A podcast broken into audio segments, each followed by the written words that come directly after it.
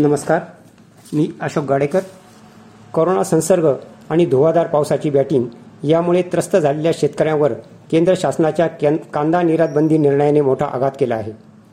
श्रीरामपूर येथील बाजार समितीच्या कांदा मार्केटसमोर शेतकरी संघटनेने केंद्र सरकारच्या या आदेशाची होळी करून आपला संताप व्यक्त केला. श्रामपूर तालुक्यातील करोना रुग्णांची संख्या दिवसेंदिवस वाढत चालली आहे.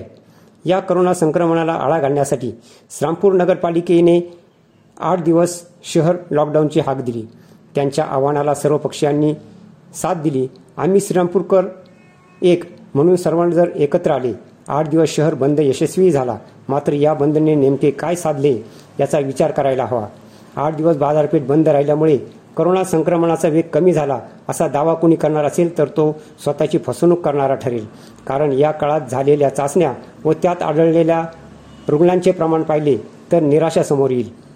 आठ दिवस बाजारपेठ बंद ठेवल्याने मोठ्या व्यावसायिकांना फार फरक पडला नाही. मात्र ज्यांची हातावर पोट आहेत असे छोटे व्यावसायिक तसेच बाजारपेठ सुरू असताना मिळेल ते काम करणारे मजूर यांची अवस्था कट झाली. अधिक करोनामुळे मोठ्या व्यवसायाची कंबरडे मोडले. त्यामुळे खर्चात कपात म्हणून अनेक दुकानदारांनी नोकरांना सुट्टी दिली. या मजुरांच्या कुटुंबियांची उपासमार झाली. त्यामुळे या लॉकडाऊनमुळे काय साधले असा प्रश्न उपस्थित झाला तर नवल वाटायला नको. आता लॉकडाऊनचा पाठ संपला. पुढे काय याचा विचार होऊन योग्य उपाययोजना करायला हव्यात. करोना संक्रमणाला आळा घालायचा असेल तर प्रत्येकाने स्वयंशिस्त पाळायला हवी. त्यात पालिका प्रशासनाने लॉकडाऊनसाठी पुढाकार घेतला तसा यापुढे करोनामुळे घालून दिलेले नियम पाळण्यासाठी पुढाकार घ्यायला हवा.